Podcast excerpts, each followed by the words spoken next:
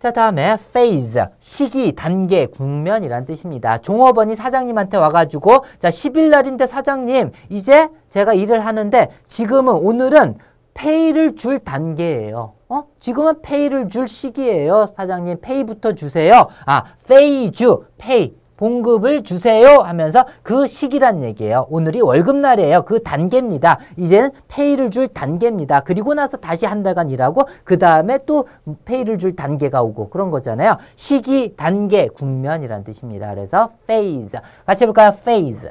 다시 한번 phase. 페이를 줄 단계, 시기란 걸 느끼면서 함께해야 돼요. phase.